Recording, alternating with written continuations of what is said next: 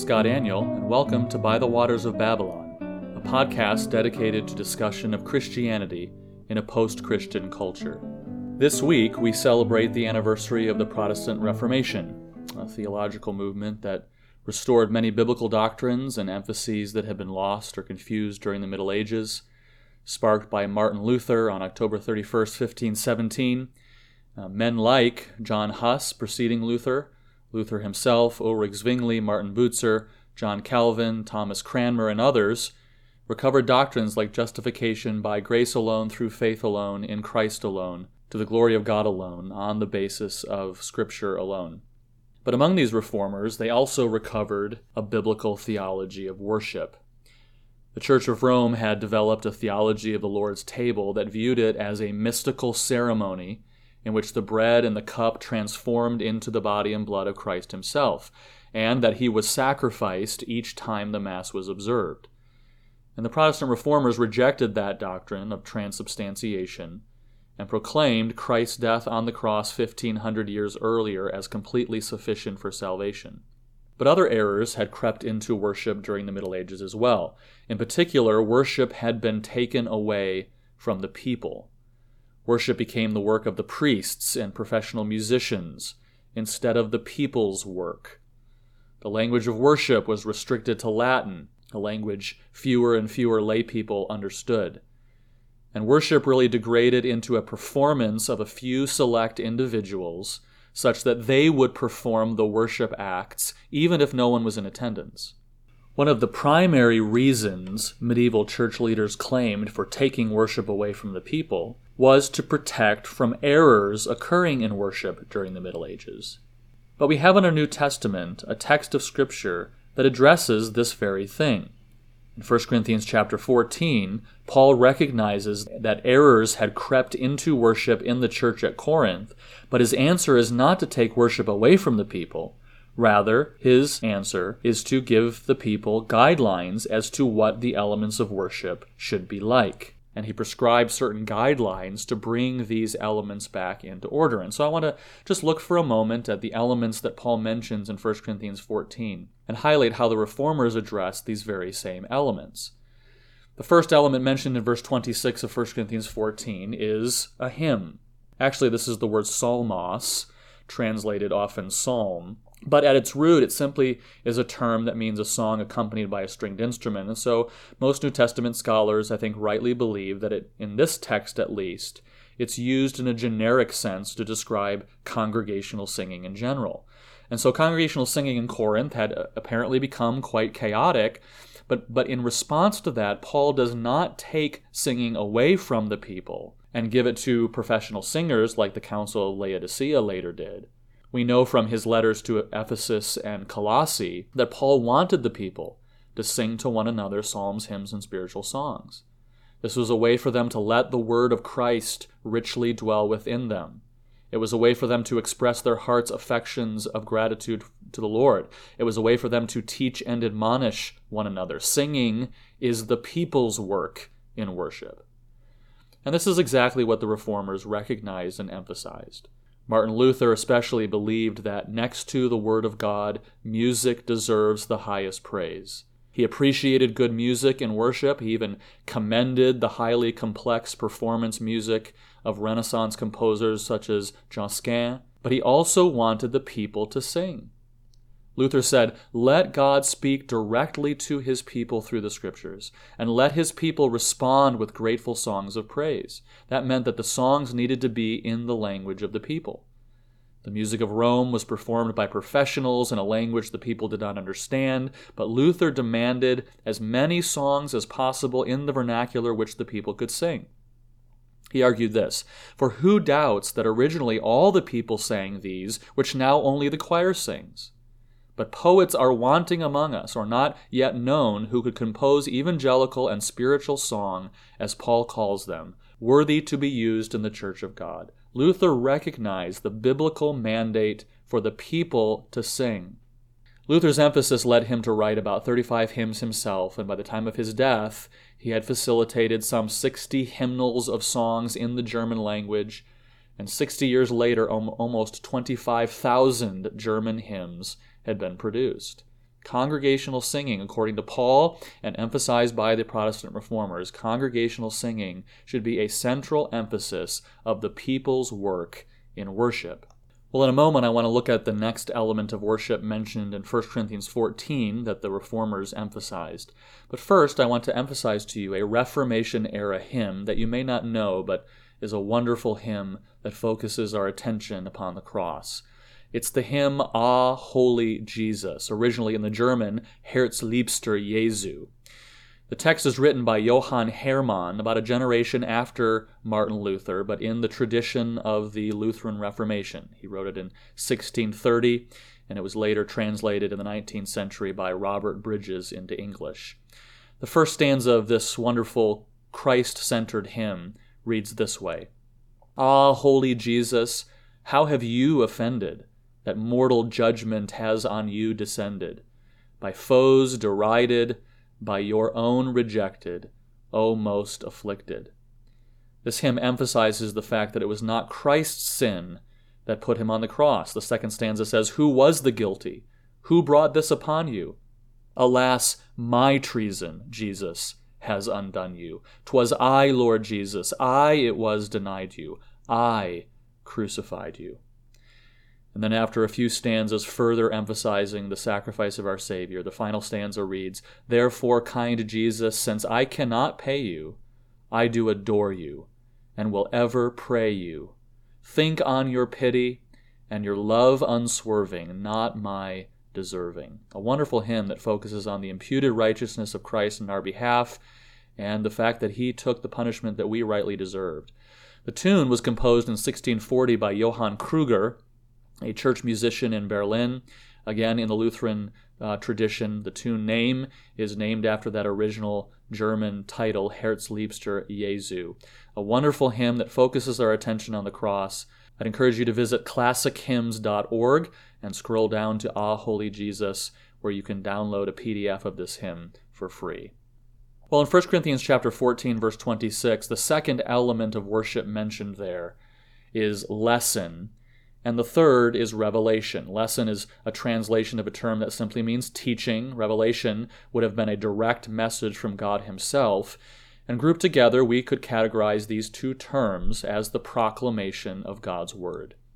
Of course, the believers in Corinth did not have the complete canon of God's Word yet, so they needed direct revelation from Him.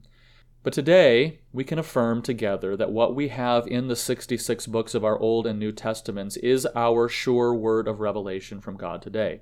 So, at very least, these ter- two terms taken together, lesson and revelation, apply to the reading and preaching of Scripture, God's revelation inspired for us and authoritative for us today. So again, evidently these practices in Corinth had become disorderly. But as with singing, Paul does not solve the problem by removing the elements from the people.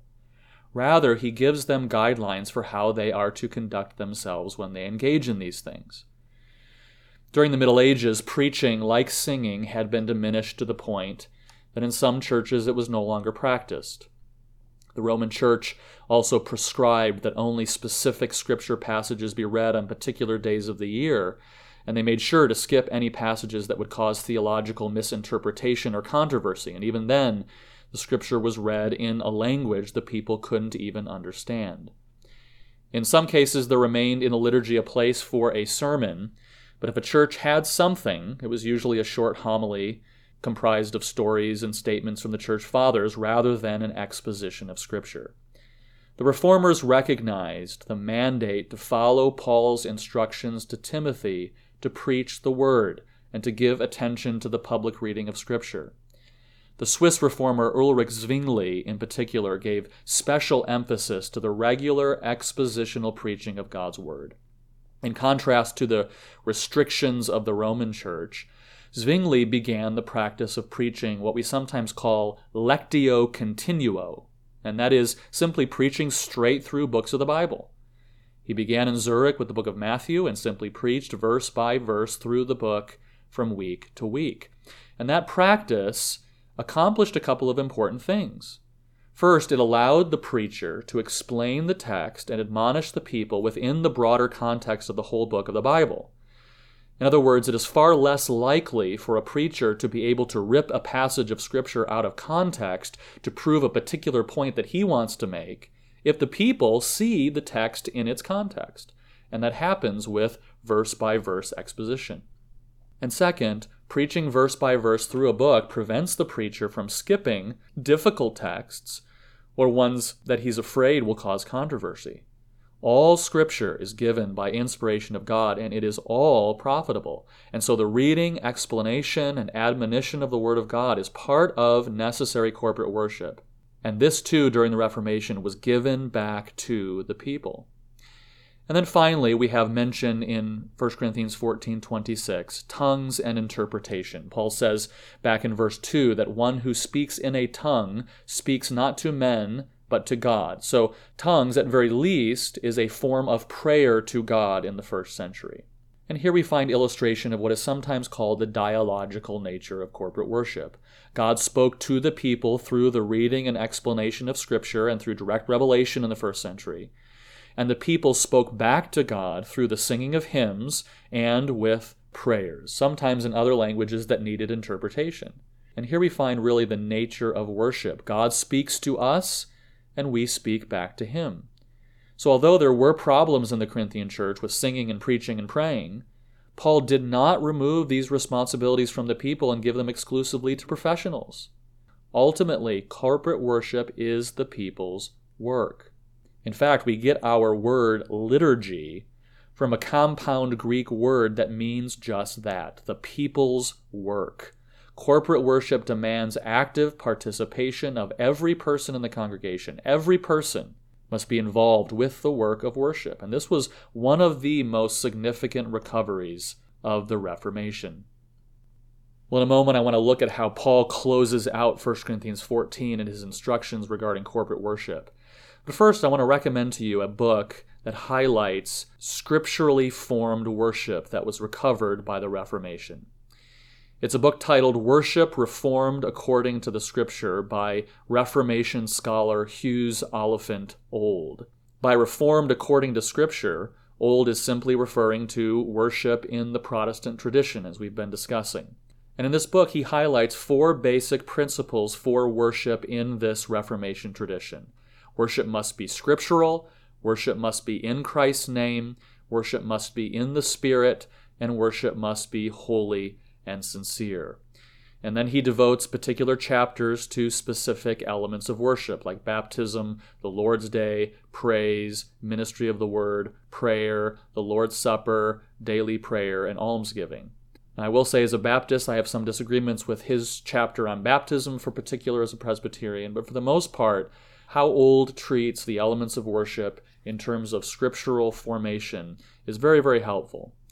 And in his last chapter, he addresses two possible extremes either, either slavish conformity to particular practices on the one hand, or perpetual liturgical revision on the other hand, always chasing after what is new.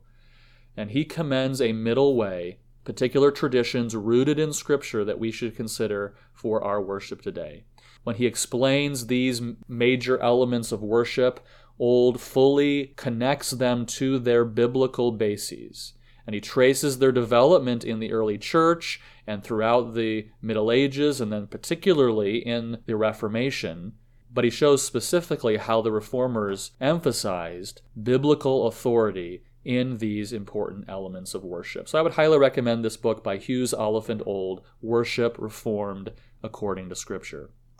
Well, as I've mentioned, instead of taking the elements of worship away from the people in response to abuses, like the medieval Roman Church did, Paul offers guidelines in 1 Corinthians 14 for how they should be conducted. And the emphasis in this chapter can be highlighted by a statement that he makes in verse 26 Let all things be done for building up. That admonition fits right with the emphasis of worship as the people's work. Worship is not simply done out of duty, the elements of worship are for the, the benefit of the people.